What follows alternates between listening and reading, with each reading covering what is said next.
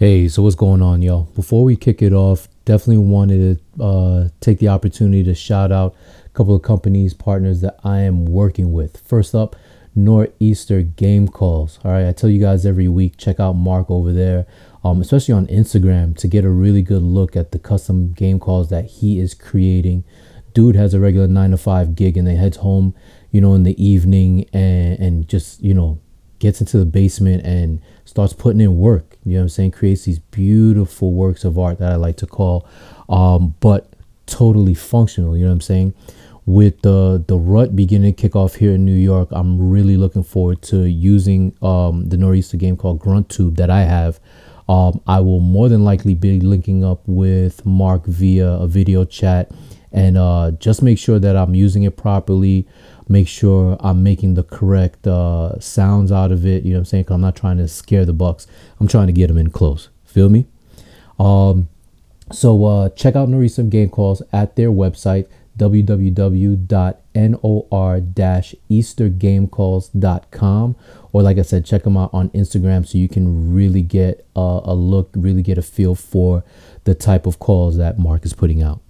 Next up, the onX Hunt app the number one GPS hunting app. It is that for a reason. onX has really been instrumental um, in in all my scouting, even still going on now, um, especially with the the land that I'm hunting, the public land that I'm hunting out here in New York. Um, you know what I'm saying? It's it's just a huge, huge asset. Um, I mean, you could go from e-scouting from the comfort of your own home on your laptop save the information, save all the pins that you've dropped, then head out into the woods and on your Apple or your Android device, pull up that same information you just finished saving on your computer at home. You know what I'm saying? And and actually confirming with boots on the ground stuff you thought you may have seen at home. All right. Um, it's been instrumental with me um, not being so so comfortable in the woods in terms of you know, getting in and getting out in the middle of the night, you know, in pitch black uh, darkness, you know what I'm saying, um, with the tracking feature. So, you know, you get to, if anything, like uh, what I would do is during the day when I'm scouting, literally track myself and create an entrance and an exit tra- exit strategy in the woods and then in the middle of the night it's not so bad i'm able to follow the quote unquote breadcrumbs if you will and get to my tree and then at the end of the night get back to my car safely. No issues no problems. So check them out at uh, or just download it on your android device. I believe that's a google play store or um, what do you call it? The app store on your apple device.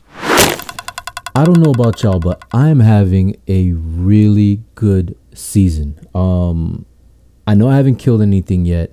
Um, and if you get hooked on social media, um, and you see everyone else's successes and stuff like that, it might bring you down. Um, I'm not gonna front like uh, what do you call? It? I look, I'll look at some of these bucks or does that people are putting down, and I'm wondering like, uh, why why am I not doing that? You know what I'm saying? But I highly recommend that if you are a new bow hunter, that you don't gauge your success by by other people's successes.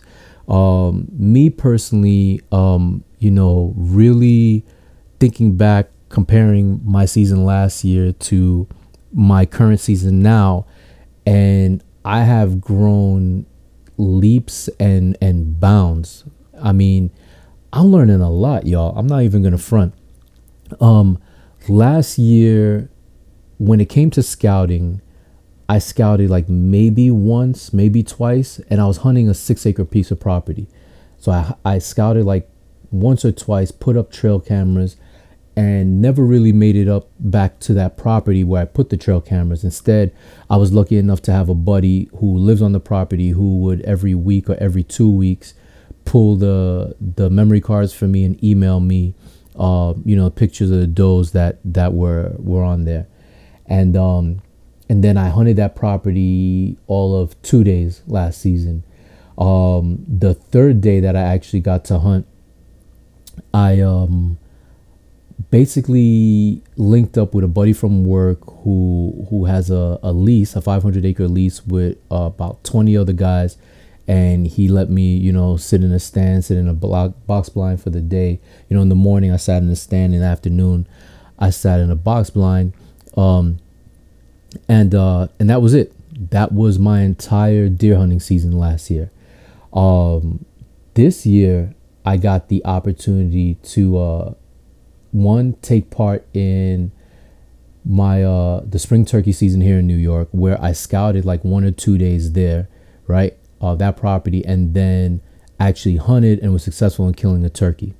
Then immediately after the turkey season was over, I actually was out scouting maybe four or five days in total. No trail cameras, no nothing. Just all look just looking all for sign. You know what I'm saying? Which primarily was uh, deer beds and um, and deer tracks. Um, no scrapes or rubs too early too early for that. Um, at least from what I saw, and that's what I, I assume. And then already this season, I've been hunting. I've hunted a total of four days. Two of those days have been have been the the spots the basically the land that I that I scouted. The other two days I got the opportunity. I was blessed with the opportunity to do some work with with um, some folks from the Archery Trade Association, and I went down to Virginia and I hunted two days down in Virginia.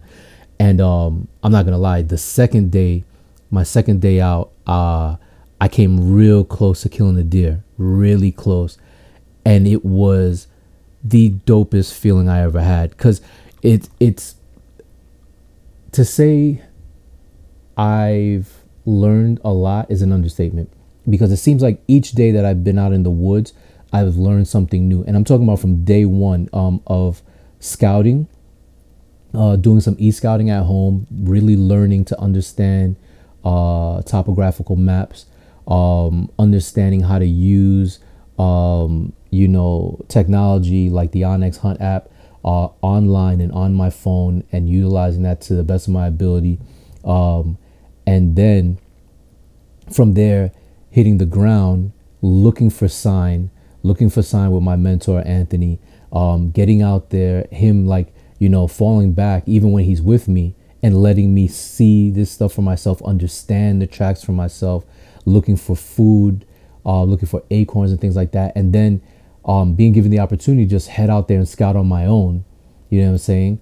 And then to actually be out there um, and just, uh, what do you call it? Doing it is is a huge blessing and I believe a success. Um, then each day I've actually gotten the opportunity to sit out there and hunt. Again, if it's not learning about the wildlife in the area, like um, I, I made a joke about it, but like uh, it, it, was cool. I, I saw a woodpecker for the first time. you know what I'm saying? Understanding how the how the the woods wake up every morning, the the woods come alive, all the animals and stuff like that. Um, to to understanding playing the wind, to to literally creating an ed- entrance and an exit strategy on public land based off of you know, how the wind is blowing that morning. You know what I'm saying? How the wind is blowing that night. So I'm not busting deer, bumping deer on my way out. You know what I'm saying? And then to heading to another state to hunt and learning about, um, you know, the deer there and, and literally and focusing on, um, you know, playing the wind when I'm getting to the spot that I'm trying to get to to hunt.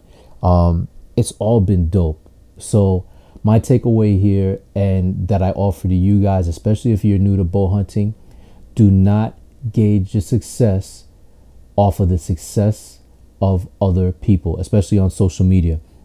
Because a lot of times you may see um, you may see somebody take a deer down, whether it was a week ago, today, tomorrow, whatever it is, but you don't necessarily know what work they put in in order to get that deer.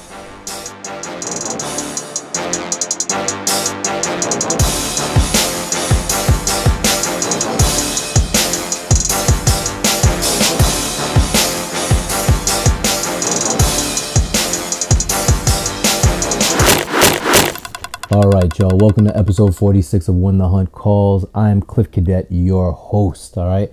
I am excited to have, um, just like last week, to have another New Yorker um, on as a guest.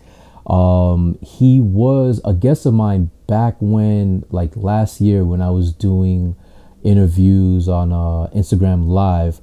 Um, and I want I've been meaning to bring him back on as a guest uh, in now, you know, this current format of when the hunt calls. Um, and I'm even more honored to have him on to share with you guys his story of um, his success, uh, his recent success. Um, and throughout this interview, you know, he and I are going to talk about everything that led up to to his his uh, most recent success. So, without further ado, guys, um, please sit down, relax, and enjoy my conversation with um, Brandon Ramos. Okay, and here we go, ladies and gentlemen. On the line with me is none other than fellow New Yorker Brandon Ramos. What's going on, brother? Hey, what's going on, bro? Nice to see you. Nice, well, nice to talk with you. same here, same here. Um, so it's been a minute since I mean, we you and I have been chatting back and forth um over the last year, you know, via Instagram and whatnot. But we got the opportunity to meet last year, um, when we uh linked up at um Floyd Bennett Field, and uh, mm-hmm. uh for for my listeners who don't know, Floyd Bennett Field um, is a uh, has is a basically use is a decommissioned airfield. It, it's home to um, a Marine Corps Reserve unit, but also an outdoor archery range. Um, and it's free. It's open to the public and whatnot. And uh, Brandon and I got the opportunity to meet live, uh, you know, what I'm saying in person out there. And um, I got the opportunity to interview Brandon on Instagram Live last year, but I wanted to give you guys, my listeners, the opportunity to meet a, another New Yorker who is uh, who's been bitten by the bug, by the white-tailed deer hunting bug. You know what I'm saying? and he's been he's been in it uh, uh, not a little bit, but a lot longer than I have. So, um, Brandon, let's jump right into this, man. Because um, from what I understand, from from what I remember, you originally started um you know, shooting archery. So how how'd you get into that? Okay, so uh, just a, a, quick like I guess catch up on it, right? Yeah, yeah. Please. So, so I basically walked into an archery range by accident. Um, I'm not.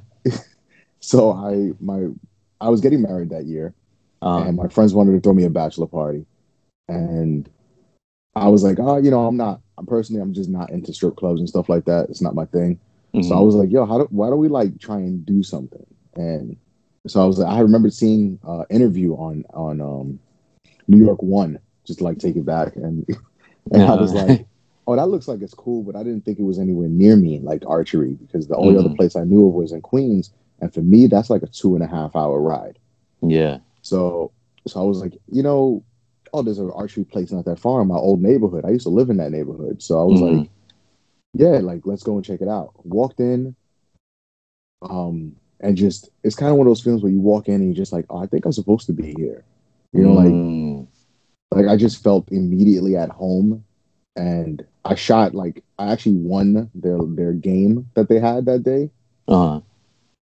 And after that, it was kind of like I just I there as a as somebody who's been in martial arts their entire life, there was something about the art form of it mm. that really appealed to me, and I had had to stop at the time doing martial arts because of head injuries. Mm. So I was kind of craving another art. And so I didn't get into it with any other like idea other than I'm gonna go and learn how to shoot a bow because that looks cool as hell. Nice. And then, yeah. And that was that was like the start of everything for me. Because that that led to a change in career for a little while. Mm-hmm. That led to to opportunities. That led to me meeting people that I would have probably never have met or had a conversation with otherwise. All right. You know, you you kind of got me curious. So, what do you mean by changing careers? So, what were you doing before, and then what did you kind of transfer into? So, I started off. I, so, I worked in higher education my entire career.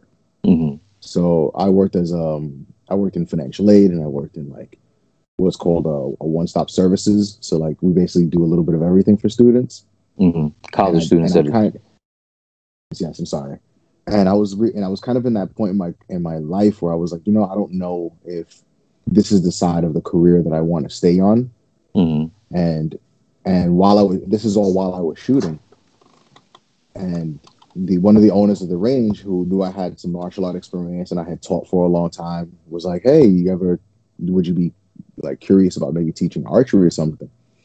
And I was like, "I've only been shooting for a couple months." And he was like, "Yeah, but you shoot really good and you take orders really well. Like you take direction." Mm-hmm. He's like, "So I think you, we can make you a really good instructor." And I was like, "All right, let's let's try it out." And I did it as a part time and then the opportunity came where they allowed me to go full time, and it gave me a change in career for a while. Nice. That allowed that allowed me to do something I never thought I would do, which was kind of make archery and becoming good at archery like my full time thing. So nice. yeah, man, that was that was it was it was a beautiful time. That's what's up. Now, um, what did you originally start shooting? Were you like were you uh like originally a recurve guy, a compound guy? Like how did you start out? So I, I started off as a compound guy. Mm-hmm. And because you know, like like anyone who gets involved with like shooting a compound bow, you see all the cool things that they have, and you just start falling in love with like, oh, there's a different sight for every day of the week. Like there's these wheelie things on on the top and bottom. like like it's just there was so many cool things that you're looking at mm-hmm. that you're just like, oh wow, I gotta start this. So I started with Compound. I shot Compound exclusively for a year. So shooting three times a week, usually two and a half to three hours a. So my wife was not happy about the money coming out of my pocket at the time. Uh, lack you. of me being around. uh-huh. I can totally relate. Yeah, man. And then um, from there, uh, one day I was working late. I was doing a late shift, and one of the owners was like, "Hey, you ever shot a stick bow before?" And he had a he had a, uh, Bear Montana longbow. Mm-hmm. And I was like, "Ah, you know, I never, I don't think I've ever shot one of those before. I don't know how I feel about it." And I and I was also kind of a, a, little opposed because I made the mistake of like going on to ArcheryTalk and listening to what people said about it. Mm, and like you, you went saying, that, like, you, oh, you, you, went down that you went down that rabbit hole, huh? Oh man, that rabbit hole is deep. it's so deep. All right. So so that people were saying what exactly? They were saying like you shouldn't hunt with a stick bow, that they're less lethal, that they always like people would find animals with like arrows buried in their like thigh or something like that. And I was like, but but I would see people shooting at the range with stick bows and they were extremely accurate. Mm-hmm. They just weren't shooting the distances. But you know, I had fallen into it because I was a new archer and I didn't know any better. Mm-hmm. And I hadn't actually picked one up. But then the first time that I shot one, you know, that was a it was a completely different feeling. Like like compound is a connection to, but stick bow is so primal and it, it, it feels like it's just in your DNA to do. No, it, it is. I, I, I, totally agree with uh with that statement. Uh, our ancestors, you know what I'm saying? They all mm-hmm. they all hunted, so I could only imagine. I've yet to pick up a stick bow, so I've yet to to feel what you're talking about, but I can only imagine. Oh man, it is it is one of those experiences, and, it, and again, it, it comes down to cup of tea. You know, mm-hmm. like I don't, I don't, I will never condemn any hunter or archer for whatever tool they implement with. Mm. But you know, like for me, the the bow became a way of life, and and the pursuit of all different types of ways to use the bow became like kind of my new direction. And it, it they call it a struggle stick for a reason, man. You want to know how good? Oh, hold on, is? they call it a what? Say that again. A struggle stick. Oh damn. Okay. yeah. Now you're you're using the words that are gonna uh, push me away from trying to uh, trying to stick bow. It's it's more it's more so because of the amount of work. Uh-huh. Like it like you can get away with maybe three or four months of training with a compound. Mm-hmm. You might need more time than that with a stick bow because you have to the muscles are different. There's no let off. Mm-hmm. So, not that they're different muscles, but they're just going to be held under tension for longer. Yeah.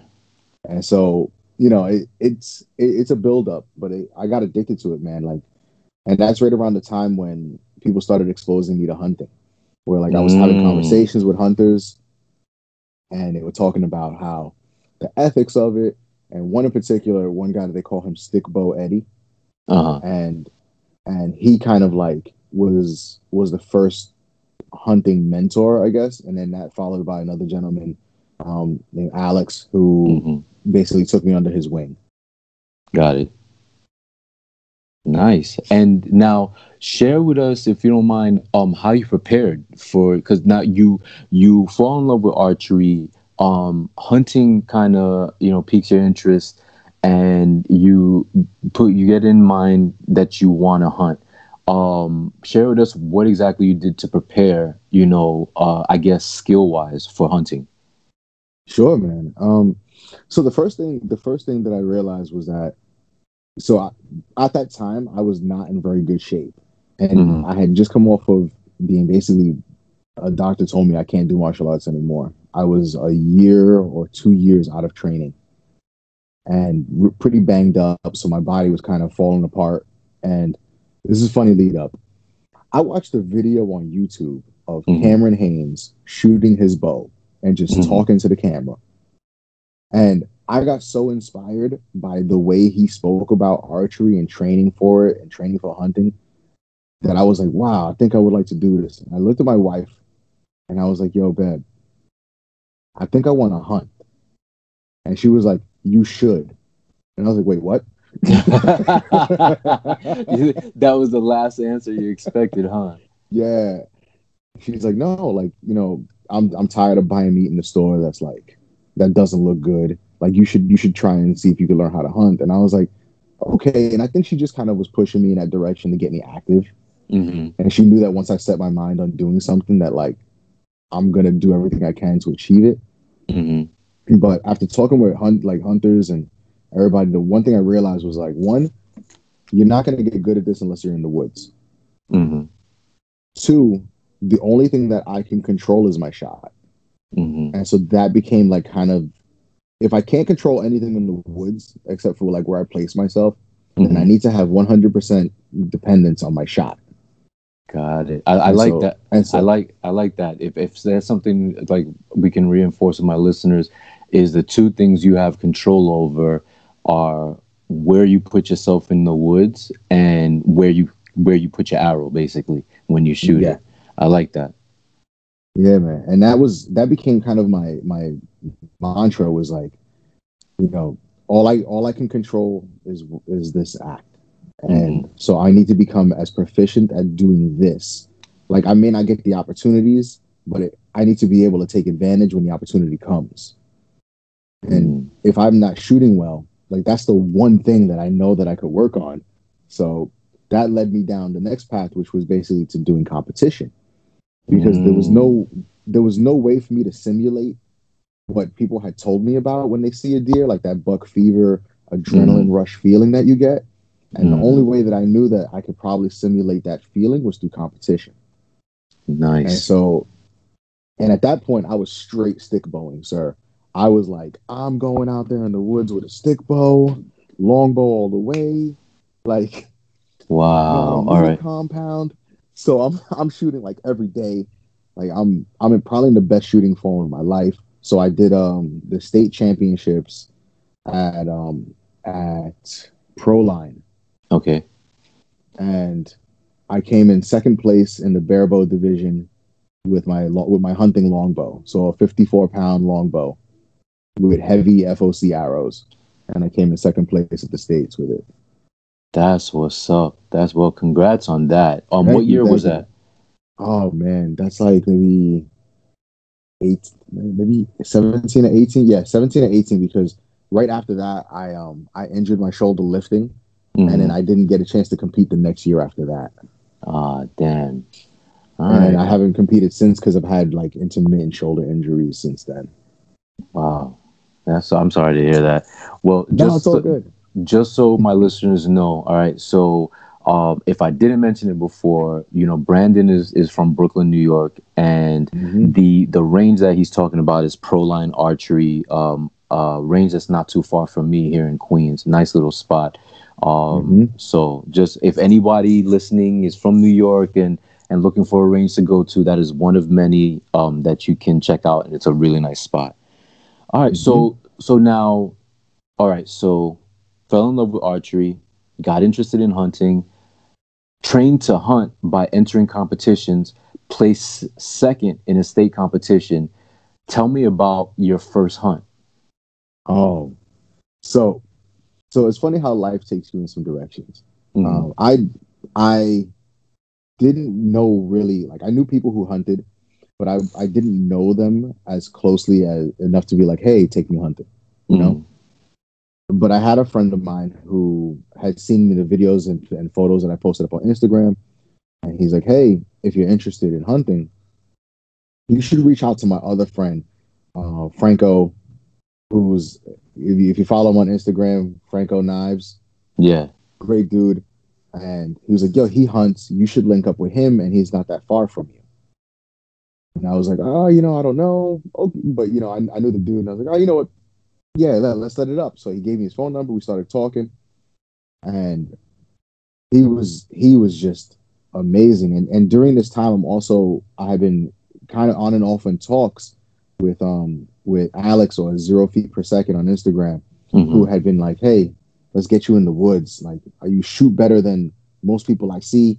You have that down, but you need that time in the woods." Mm-hmm. And I was like, "All right, you know." But I also didn't know him real well yet either. Mm-hmm. So I was like, oh, I don't know. I was kind of like just circling the fence, and I think I was self sabotaging a little bit mm-hmm. because there's the feeling of like actually getting out there and having to make good on your work. For yeah. a lot of people, that's anxiety driving. So, mm-hmm. long story short, myself, uh, Ralph, and Alex end up linking up on our first hunt. Me, mm-hmm. like a crazy person, I bring my stick bow out there with me and no backup compound or anything like that. I'm like, oh. I'm still dedicated to this. Got it. We get out there, and it was uh, three days of basically living in the woods, which was pretty cool because I'd never slept in a in a tent before. Mm-hmm. And we got out there, and the first the first day didn't really see anything, but immediately the realization of like, I don't know if I'm necessarily physically prepared mm-hmm. because there was so much like up and down hills. And although I had trained, I trained for more explosive type of things. Mm-hmm.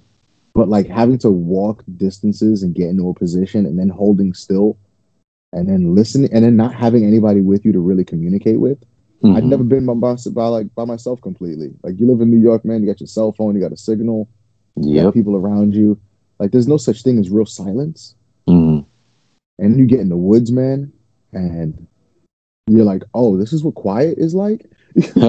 I got I got to listen to myself yep. the next eight hours, and that was that was a big reality check.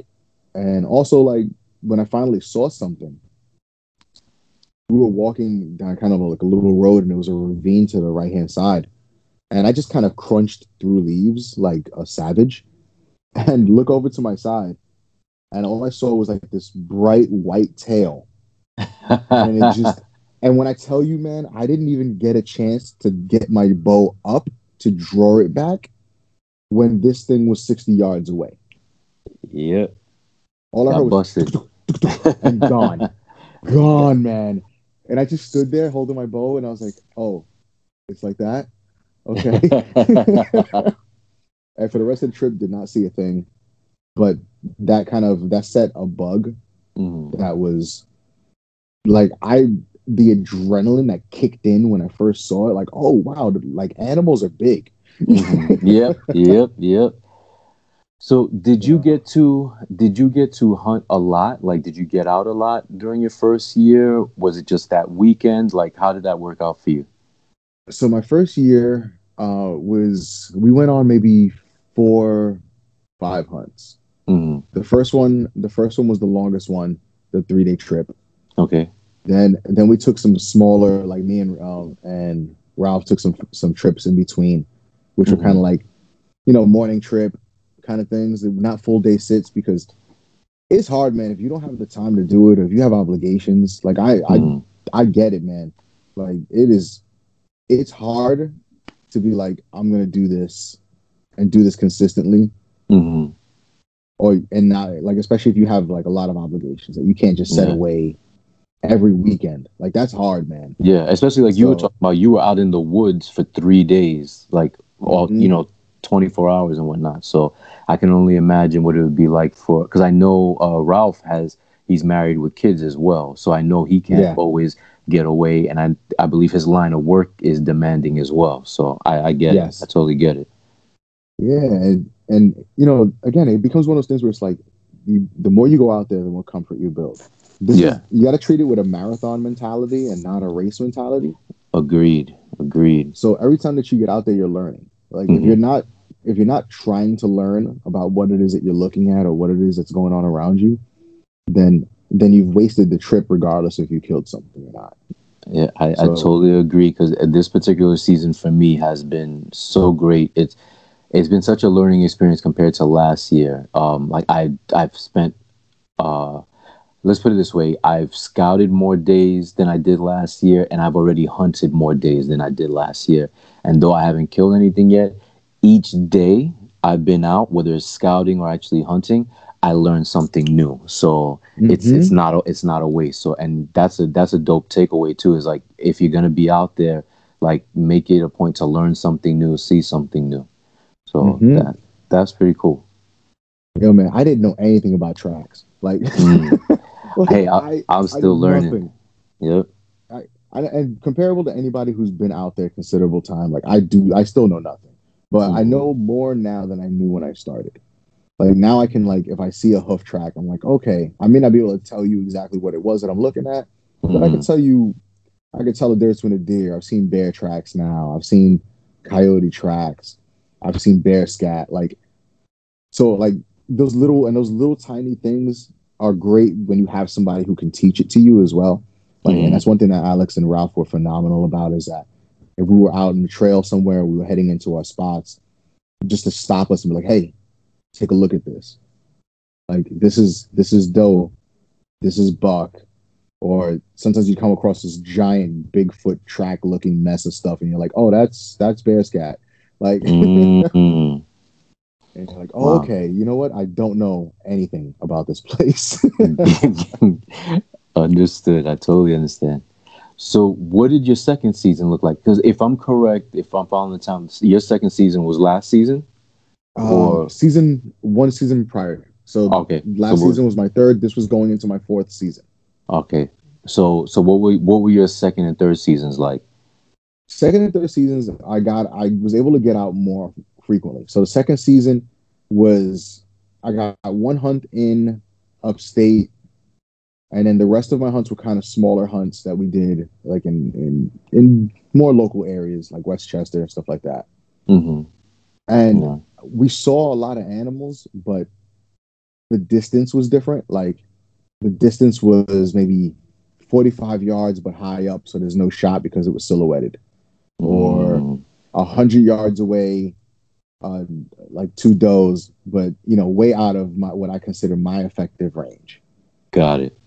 Got and it. so, and at that point, I was kind of transitioning back into compound because I was falling back in love with the competitive style of it, and also mm-hmm. just because I realized I need to be a better hunter in order to get close enough to use a stick bow because I'm mm-hmm. not I don't do good in trees. I have fear of heights.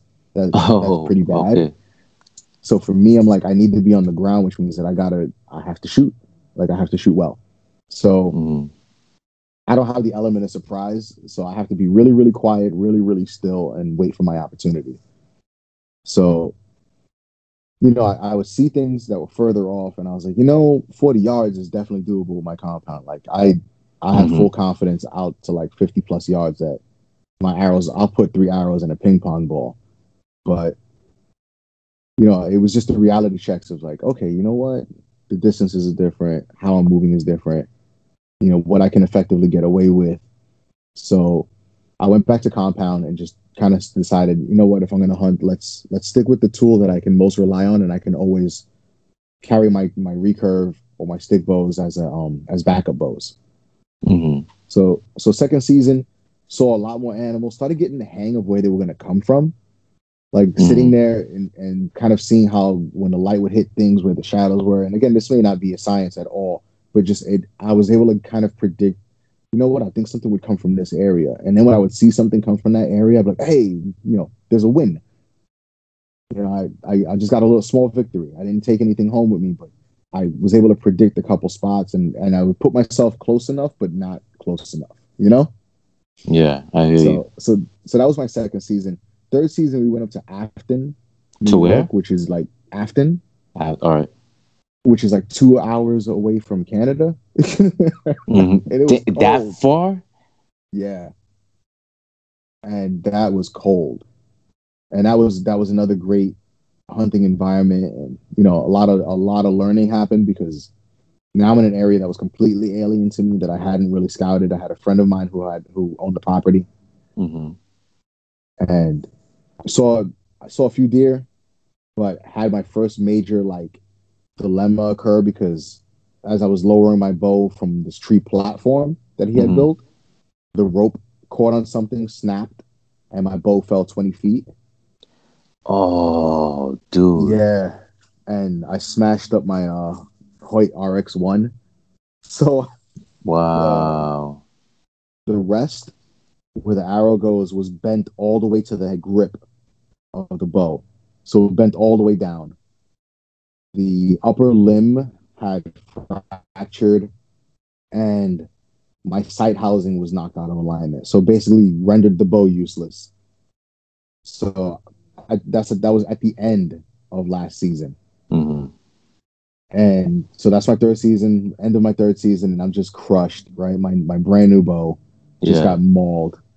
And so I'm like, okay, what, what, what am I do now? Because you know, I, I still want to be out there. But I picked up the stick bow, but I didn't have I didn't have the same confidence going into it because I hadn't trained with it as frequently. Mhm. And so I decided that I was gonna go out there more with the intent of just watching again and like trying to actively hunt something. Mhm. So season ends. I waited a while to request new parts for the bow, Mhm. and then this bleeds into the into our current situation and how how all of this came together, man. Because my bow was decimated, so we had to order new parts. Uh-huh. We put in the order two weeks before the pandemic. Oh. And those parts were, So- were those parts coming from overseas? No, um, they were, I, I know we put them in the order for Hoyt. So Okay. I don't know how I don't know where their Hoyt facility was or how they even do it. Mhm. But since my bow was an older one, I knew it was going to take a little bit of extra time to come. Mhm. and then the pandemic struck. So six months indoors, no parts come from my bow. That sucks. so I wasn't going to hunt this season. Okay. Like I was like, I'm gonna buy my tags as like my contribution to conservation, hmm and I'm just gonna let it rock. I have a Ah, conversation with. Mhm, That's okay, that's sorry. really dope. No, no, I don't mean to cut you off, but that's dope. Mhm. The fact that you were still willing to purchase your tag just to be able to contribute to to conservation. That's pretty cool. Uh, thank you, man. You know, and again, I owe I owe all, almost all of this to just having some phenomenal people around, and you know, and your podcast, and like so many other people who are contributing to the sport and contributing to the art and the lifestyle. You know, you get you still can get your fix. So I was Mhm. like, you know what, I'm still going to contribute. Like, I still want to be a part of it. It's still something that I want to do. It's still something I want to be active in. But I was I was like shot, man. Like I didn't I did not feel confident at all. And then I had a conversation with Ralph and he gave me some tough love. Mhm. Was like, he was like, yo, just get it done. Like if you want this, get it done. I hit the range, Gotham Archery in Brooklyn. Phenomenal staff there, phenomenal people. They were like, look, we got you. We know that you need to, that you want to hunt. Um, and we know that you got caught up in the pandemic stuff. We we placed the order for you. Your limbs are coming in. So this is like oh two weeks before hunting season. Mhm. So parts come in, get them installed. Wednesday, I am shooting Thursday and Friday and Sunday. Thursday and Friday were horrible. Mhm. I couldn't hit the target if I tripped and fell into it. Like just the worst shooting display I've ever had. And for someone who has competed and is a, comp- is a perfectionist like me, that was the worst feeling, my like heart wrenching feeling because I was like, I cannot do this if I if I cannot control the one thing I can control. So I was like, you know what? I'm gonna go on. I'm gonna give myself some rest. I'm gonna go on on Tuesday. I'm gonna shoot because I'm supposed to hunt that weekend. Mhm. So I'm like, I got to get this. This got to get honed in. Mhm. I get in Wednesday, have a great shooting. I'm like, all right, let's go Thursday. Great shooting. I like I'm almost back on track. Okay. So I'm like, okay. This that was basically leading right up until I left. and then you know the rest is just it's just beautiful, man. Like I had I had confidence in my shot. I knew what I was doing. I met up with with again zero feet per second, Alex and Ralph, and we headed out there. And yeah, man, I'm just still like overwhelmed. But so I like I could hear I could hear the the joy and I could hear you smiling, you know, over uh, through the through the phone basically. So uh, so so what was it like? All right, so now we're we're you're you're out there in the woods. It's this season, the current season. You're out there with Ralph. You're out there with Alex. Um, mm-hmm. so it was a, again you were doing a weekend trip, correct? Yes, yes. All right. So, it was four days we had pegged out. Okay. So what were what was the first first day like? Like, uh, what did you guys do? Like, walk me through it. All right. So first day, Alex is shaking the tent flap at four o'clock in the morning. Mm-hmm. So grabbed our gear, uh, picked onX up, turned onX on because mm-hmm. I was mm-hmm. like, I'm I'm scared of getting lost, man. I don't know where the hell I am. Like uh-huh. onX has saved me more than once already. So I was like, okay, let's get this activated. and, and and I am not sponsored, FYI. That's just that's just legit. Like I won't go out into into the woods without that on. So I hear you. I hear you. So we we start going. He takes us through a swamp. Like I again, I'm not used to kind of terrain like this, so I'm like slopping through swamp with uh with, with me, Alex, and Ralph in like a straight line. We finally get to where I'm supposed to be, and again, God works in mysterious ways, man you know, Ralph hunts from a tree primarily. That's his thing. Mm-hmm. Mm-hmm. So, but he didn't because of where we were at. He didn't feel the most comfortable setting up his rig in one of the trees. And Alex had a beautifully built blind that was basically built from the from like nature. Like he had, he took the trees that had fallen. He built a, a beautiful like uh, horseshoe kind of blind. Mm-hmm. So there was enough room for both of us, and Ralph just was like, "Hey, you know what? I'll I'll go in here with you, and we'll just, you know, and then as light comes on, if I can scout out and take off, like I'll take off then and mm-hmm. find a tree that I feel good with." And I was like, "All right, perfect." So we're sitting down, and just to your listeners, man, I want to say if you're on the fence about doing hunting, or if you're like just kind of getting your feet wet with the ideas of it, take the time to enjoy the moments, like every moment, because I looked up at the sky, man, and saw stars that I've never seen before. Mm. Like I looked up and saw the moon between like this ring of trees, something like out of a movie. And I would have never, ever seen what I saw had I not been hunting. Like I would have had no reason to be in the woods at four o'clock in the morning, man. But I watched the moon move across the sky. And I watched like darkness start to turn into light. And, I, and if there's nothing in this world that is more beautiful and like makes your heart filled and to see the way that nature really is and to see that it does not need you wow dude that's that's that's a real like gully type of sentence right there because um it's the truth it don't nature does mm-hmm. not need us at no. all and i'm glad to to hear someone else well i not you're not the only person I've heard it from, but I love when I hear from hunters how they enjoy watching the woods, how, the woods wake up. You know saying? Mm-hmm. When, they, when they, when if nothing else, you know, you're sitting there in silence and you, you're watching the sun come up. You all of a sudden hear movement, you know, of, mm-hmm. of the birds and squirrels and chipmunks and whatnot. So that's really cool to to hear how you know you take all that in. Oh, thank you, man. And and dude, it, it took the first couple trips. You know, you're, you're dealing with. I'm I'm not gonna lie, man. I was dealing with fear.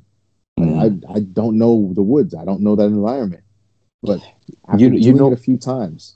You know what? Not to cut you off. How do you feel about walking out in the under the cover of darkness like that in that that pitch black?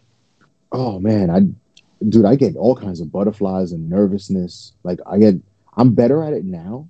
Mm-hmm. But but I would I would be straight lying to you and all your listeners, man, if I was like, oh, I go out there and I feel 100% comfortable. Mm-hmm. I, for me, as somebody who's trained in in other things, like mm-hmm. they say, like when you when you 100% think that you're okay is usually when you're in the worst position ever. Mm-hmm. Like you, ha- you should have some kind of healthy respect and fear. Mhm. Dude, my my second season with Ralph, I watched a tree collapse in front of me, Really? like while while we were walking out. Uh-huh. the reality was like, yo, nature doesn't send eviction notices. Like nature just does things. Yeah, Like, that's it. Yo, I I'm not gonna lie. Like my first um first time in the woods by myself, and uh, wa- I was walking out by myself because I headed in and I had company, but I Mhm. packed out by myself. Uh, like packed my gear up on the like, pitch black. I Mhm. mean, I had a headlamp and everything, but it was about like a mile, maybe, uh, uh, just almost a mile back from my uh from where I was at in the tree to my car. Man, Mhm. when I told you I became a legitimate speed walker hiking through those woods, dude, like if I if I could have ran, I would have ran. But I literally just like I yo, my my heart rate like my my Apple Watch like notified me like, are you starting a workout? Like one of those you know you know how the the you know the the new tech watch is like even if you haven't started a workout on your watch, it senses the elevated heart rate and then will ask you, Yeah. Oh, are, are we working out now? Okay, hit start. you know what I'm saying? That's literally how it went. Like I'm hiking my ass through the woods and my my watch vibrates and I'm just like, what? I look at it and it was like, is this an indoor or outdoor walk? you know what I'm saying? Because my heart rate was up there. So like yeah, so and it and it's not so much. It's funny because I've talked about it with other hunters. It's it's especially when you're fairly new to this. It's not about being scared of the dark. It's the fear of the unknown. Because yeah. what once I got to the parking lot, I met another hunter who uh who was like, yeah, we were all talking about it. Um, you know, a couple of guys saw the bobcats. I was like, bobcats? You mean I was just walking through the woods with two bobcats? And they're like, yeah, but they're more. You always hear, yeah, they're more afraid of you than you are of them. Oh no, brother, I don't know about that. But Yeah, all right, man. They so- say that about bears too. To- like, oh, you know, oh. black bears are more scared of you than them. And I'm like, Mm. yeah, but you know what? I'm not 300 plus pounds with steak knives on my hands. my like, facts. you know, like I look, man, I'm pretty confident in a one on one against a human. hmm But if you ever try to pick your cat, if I got cats, you ever try to pick a cat up and make it and put it somewhere where it doesn't want to be? You Mhm. can't control that little animal. Imagine Exactly. a 300 pound version of that. That's like, yo, man, we ain't doing this today. Mm-hmm. looking like a snack. oh yeah. But um, all right. So you're out there in the woods. All right. Yeah. Um, so I'm out so- there. I'm in the blind. Mm-hmm. and you know so all right so this is this is cool so so ralph stays with me and again thank he's that is my that is my ride or die hunting buddy man like he was right there right next to me. Mm-hmm. and the sun is coming up oh like in back of the swamp. So the whole place is filling up with light. But it was like a hazy mist in the air. Mm-hmm. and dude there are ghosts. Like Mm-hmm. they, they there there was no sound. There was no sound of its approach. But i see one coming straight down like right down the pipe at me. So when once we started getting light i was able to range the trees around me so i knew i had a 20 yard perimeter around me and Mm-hmm. i was comfortable up to 30 because of because i shoot a 74 pound bow Damn, bro. and so and um so i knew i knew that my my 20 yard pin was good for 25 yards Okay. so so i was good like i knew a little bit of lift i'd be fine so i knew i Mhm. was perfect out to 30 and so i only ranged anything that was at 30 Yeah, i felt like i was i was in that perimeter i was good but i wanted it at 20 that was that was best case scenario hmm I, I'm the same. I'm the same way. Like my my pin is set at 20, but I know where to position the the dot on my sight to get 25 and 30 30 yards out of that 20 yard pin. mm-hmm. and it's it's great to have again knowledge of working knowledge of your equipment we Mhm. talked about this when when we did the the journey to the hunt like you know know your equipment know yourself know your capabilities Yeah. and and I, that i was comfortable with going in and so Mhm. now i see this deer and the strangest thing dude my heart didn't race like i thought i would get like that i would get that anxiety now but i didn't Mhm. get it so i'm watching but my vision is still taking a little while to get in and so I, I I'm I kind of like I'm whispering at Ralph. I put my hand on his leg and I'm like, "Yo, Ralph." And he sees it. I'm like, "Let me know, like, because I see it pretty clearly, but I want to make sure that I'm not that adrenaline isn't clouding my vision or anything." And I was mm-hmm. like, "You let me know if you see anything that that doesn't look right on this." And he's like, "He's like, he, he's like, "Yo, I got you." Like he just double tapped me, and I, I knew we were good. Mm-hmm. And so now it's coming in closer, and then I see another deer to the right of it coming down as well. Mm. And they both they were both like pretty nice sized does. So I'm like, oh man, like like it's gonna it, something's happening because I've been close, but I've never been within like this range. Mm-hmm. And so the deer's directly in front of me, 12 o'clock, right? It starts to go a little bit to my left, and then it kind of hooks around and it basically turns broadside right at around 26 yards on the dot. Mm. So it's walking. I'm, I have my eyes on it. I and I'm like, okay, it's gonna catch movement, right? So my best opportunity to draw my bow is when it, its head is behind the tree. And mm-hmm. Rob will say that he that was the moment when the, when the head went behind the tree. He was like, "Oh man!" Like, because when the head went behind the tree, I came up, drew it back, went to full draw, and then brought the and brought my um my release right up to the anchor point. Mm-hmm. And so I shoot a thumb release. Okay. So so I'm pulled back, my knuckles at the back of my jaw, and I had and the string is right on my nose. So I'm feeling like I'm in my position. Mm-hmm. Dude, tell me why this deer decides out of all the times that he want to move fast, that he decides he needs to stroll. so so I'm at full draw in this bad boy. And decides that he wants to stroll. So I have shoulder injury, man. I can't hold full draw for like 20 seconds. I can I can I can hold for a while, but I can't hold that long. I never tried. Mm-hmm. I was at full draw for 15 seconds.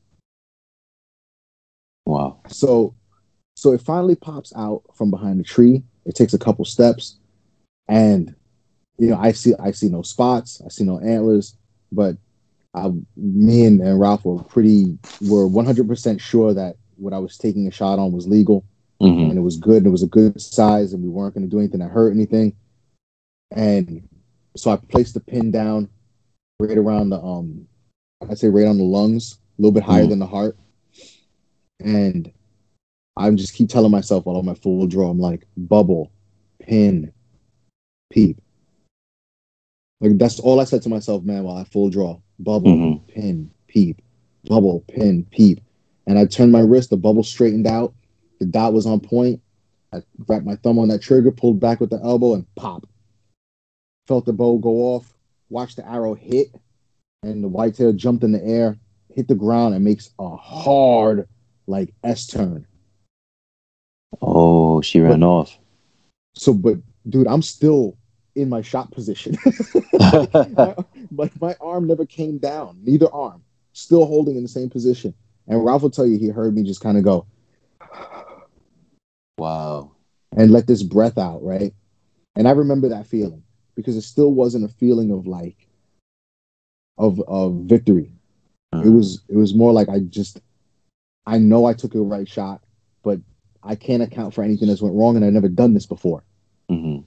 So Ralph Ralph gives me a hug, puts his hand on my shoulder, and he's like, "We don't celebrate yet. We don't celebrate till we recover." And I was like, "All right." So I put my bow down, and dude, another giant doe comes out. Wow. Now this is again, dude. I'm getting chills talking about this because this deer, this doe comes out from another side, hooks around, stops, almost exactly where I shot mine at. Mm-hmm. And goes and hits the ground with its hooves and runs the other way. And now while it's running, it just keeps huffing. Basically like alerting everything in the woods like probably something died. Oh, and maybe I'm reading wow. too into it. Maybe like that's just me like, you know, adding a human trait to a to an animal, but the feeling I had inside of me, I had chills all over my body, man. It was mm-hmm. like, oh wow, like it's notifying everything. Like, yo, something. I don't know what killed it because I don't think they can conceptualize what happens. There's no like, something wrong. Yeah, yeah, like something died. That's so cool. Minutes that later, really I saw cool. everything in the woods, bro. Minutes later, a coyote comes out from my right hand side. Really? Ralph spots it because he's directly to my left. So he looks over my shoulder. So I lean all the way back and I grab his rangefinder and I come up. so now I'm just like spotter and sniper. So I'm like, mm. 36 yards. he's he's at full draw waiting for it to get a little closer. It must it, it knew something wasn't right, but it, I think it was tracking the blood that we had just spilled. And the wolf, the the coyote turns around and bolts, right? Mm-hmm. Okay. Another deer's come out, another deer with fawns comes out, and we're just like, yo, everything in the woods is coming out now. Like, what the hell's happening? Mm-hmm. Alec, we we had got a message out to Alex, so he gets in. We come out from the blind and we kind of make a skirmish line because now we're gonna go and try and find blood. Mm-hmm. And you know, my and all the hunter safeties, they always say when you're bow hunting, the real hunt starts after you take the shot. Yep. Like they're no joke, no joke at all. This is that's real talk. So we start walking out, dude. We start hearing crunching, things falling. A friggin' bear is 30 yards in front of us. Really? Just crunching through things. So we all drop down. Alex, who has some some steel in his pants, grabs his bow and starts like strafing the line, watching it. And so we're like, what? like I'm like I'm losing my mind because now like the feeling of like what's happened, the the weight of it is on me. Mm-hmm. And all I could think of this whole time is like, I know I took a good shot. I know I took the best shot I could take, but what if I missed? Mm-hmm. Like, what if it? What if I missed? So now we get to where the point of impact was. I was shooting just to give your your people some some insights. Um, I was shooting FMJs with uh, Rage Trypan on the okay. uh, which is a big cutting diameter uh, mechanical mm-hmm. with with bright green uh, fletching mm-hmm. and uh, and white wraps on it, just to give you like a, a better idea as to what it looked like. Got it. Arrow can't find can't find the arrow at point of impact. Right. The blood started maybe like six feet to the right. Okay. And it was like someone just dropped the pool, like drop opened a, a puddle or something like that. Like it was just just all over the place, and then it disappears. So we're like, but the blood was bright red. Uh, so we're like, okay, ah. this looks this looks promising because it's bright red. So right now, like Alex is like lead tracker right now. Mm-hmm. He's like, all right, so so we we met with a skirmish line. Um, Alex's girlfriend was there too, who's like friggin' got us to the hunt because that girl's vision was unmatched. Mm-hmm we saw now we see another another trail like drops of blood on a leaf, a big spill, drops of blood here, and it's taking us kind of like on a weird S. Mm-hmm. More blood, nothing, nothing, nothing, nothing, and all of a sudden, dude, like puddle, puddle, wow. and then I hear Ralph. No, Ralph. I'm sorry. I hear Alex from my far right, maybe like maybe thirty feet from where I was standing, and he's like, "We got her! We got her!" And nice. So I run over and I turn and she is laying there in like kind of a in my, in my vision and in my memory it looks very different than the photos. Mm-hmm. And like in my memory it almost looked like it was sitting like in the only clearing right before it goes in the swamp, like this little like horseshoe of like of like padded down grass. Mm-hmm. And when I saw it, I got, dude, I was so overwhelmed and, and like with emotion, and I just dropped down to one knee, and I, I didn't even have my bow. I handed my bow to someone else, and I just dropped down, and I just started crying, man. And mm. it, it, hmm. it was this feeling of there was so much that went into this, and and this is what I say to you, man, because I I was and and still still feel myself in the same position that you were in. Mm-hmm. That there's an investment. There's an investment of time. There's an investment of money. Mm. There's an investment of mental energy. Like obsessing over am I in, am I doing this right? Am I going to be in the right place?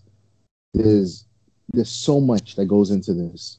And when I saw that deer laying in front of me, dude, and and then knowing this pain inside of me, knowing that yo, I, I just took a life. Like I just I killed something. Mm-hmm. So that I was watching, and this is the this is the trippy part. I was watching it do its normal thing mm-hmm. before I took its life. So like that feeling of like, yo, I this needs to be honored appropriately. Like this is not just something that was done. This was a life that was given, and I and and I owe that life respect. And so, like I I, I just I started crying, man, and they handed my bow back. I put my bow real close to me, and I put my hands on the deer, and I just I said a prayer, thanking it. Um, then Alex came over. We said one together, and you know, it was just it was such a it's it was such a powerful experience, man. And then there's this weird changeover that happened in my head, and I and I still don't know how to explain it mm-hmm. because it, it went from me feeling like I felt the sadness, I felt the remorse, I felt all these things, and then all of a sudden I felt this feeling of it's meat now. Like now I got to protect this meat. Like I, I can't. We got to get this animal cleaned. You know, like. Uh, you don't want to lose. You don't want to. Yeah, you don't want to lose any of it. I don't want to lose anything. I want to use everything that I can. So we got to get this taken care of. And so me and Alex grabbed it and Ralph, and we brought this over and we, you know, started the process. And he walked me through the entire process of of skinning and butchering the animal. Mm-hmm. And I still had a like these moments of like where my brain was like, "Do you realize what you're doing?" You know, like. Mm-hmm. But they were not the same feeling that I'd had it like earlier. Like now it was a feeling of, oh wow, like this is this is the proper way to do this. There there is no other way. Mm-hmm. And and you know, and to honor the further the rest of the way, uh, they gave me the we after we broke it down, we had it in this pack that was the most awkward pack I've ever carried in my life. I had to carry it back out. It was like a duffel bag, dude. It was the worst thing ever, and I had to carry that out about a mile. Uh huh. And I've been lifting my whole life, dude. I've never felt the pains that I felt after that. But the, as I as I told Ralph as we were carrying it out, because he because they helped me along the way. Because there's no way I was going to make it through that swamp by myself. Mm. But but like I I did the the brunt of it, and I as I told him, I was like, you know, I I gave this animal pain mm-hmm. to take it. Then the least I can do is suffer the pain to bring it out. Got it. Understood. Understood. All mm-hmm. right, dude. I mean, congrats, brother. Like it, it all came together for you. There's just that that one faithful day. Yeah, man. And I was, you know, we saw other deer, but at that point, I felt like I didn't like. There was a, there was another one that we could have taken a shot on, or that I could have taken a shot on, but I didn't feel like I there was something I needed to do.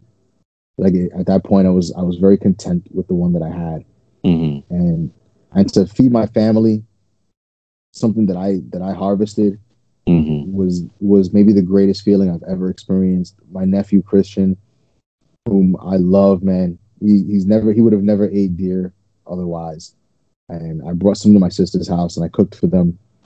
So and, so so tell me what was that like? Like I, I know you like you you've already said that how the feeling of being able to bring meat home to your family, something that you harvested, you know, an animal you hunted, you killed with your bare hands, you butcher, you know what I'm saying? Mm-hmm. What was your what was your family's response to all this coming home with this? Oh man, my my wife, who I am so blessed, man, she is so supportive. And when she found out that I had taken an animal, she lost her mind. Like I got home really. I got home at like it was it was almost midnight when I got through the door. She was there waiting for me, mm-hmm. and like when I when I told her the story and I cried again, like dude, I cried a lot after this. I cried over this did, and I've cried over anything, bro. It's so and you know we we try so hard to be macho. Like we're New Yorkers, we're Brooklyn dude. I'm a Brooklyn dude. You know what I'm saying? Like, uh-huh. You know, like you, you try to be hard, man, but there's you, why should you hide the feelings you feel when you go when you do something that's as life altering as this? Agreed. You know, so so yeah, man, I, I got it out emotionally, and then you know, I was able to go and like and and butcher the rest of it at Ralph's house and shrink wrap everything. And, but when I when I was opening the bag and like getting ready to cook, yo, know, it's true, man. Like you get this feeling of like you understand what it went through to get what you have. Mm-hmm. And so you treasure it more. Like I could buy a round eye steak in the store, but I'm not gonna lie to you and be like, yo, I I honor it before I eat it. Like, no, I yeah. I throw it on I throw it on the pan, I cook, homie. But yeah. but this wasn't it, it wasn't that experience, man. It was like I opened the bag and like I just I took a moment to just be like, yo, thank you. You know, like mm. thank you. Thank you, God. Thank you. Thank you to the animal. Thank you to to whatever it is that you believe in, man. Like, thank you because I had an opportunity to do this. And as I'm cooking it, like it's just everything was a bit more like there was a bit more love involved in everything I did. Mm-hmm. And when I, my wife was the first one to eat, we had we had some of the backstrap. Mm-hmm.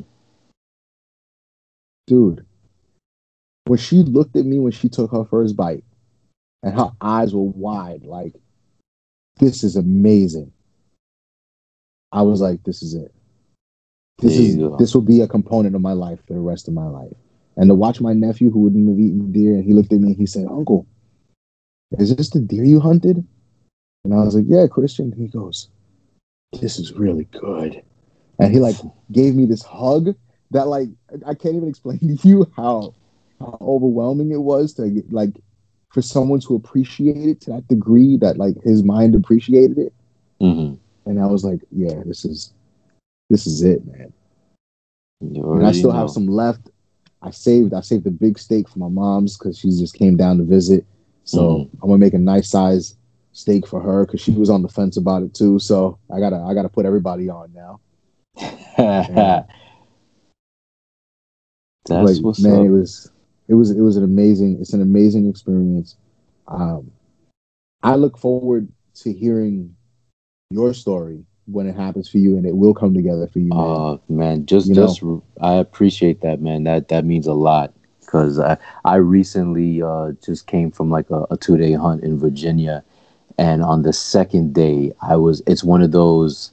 It's it's. I was so close to putting the doe down and she just had no plans on coming anywhere near me. Like she had no clue I was she had no clue I was she had no clue I was there, which was really cool. But mm-hmm. she just ended up like where she should have turned left to come in closer to get it within better range for me.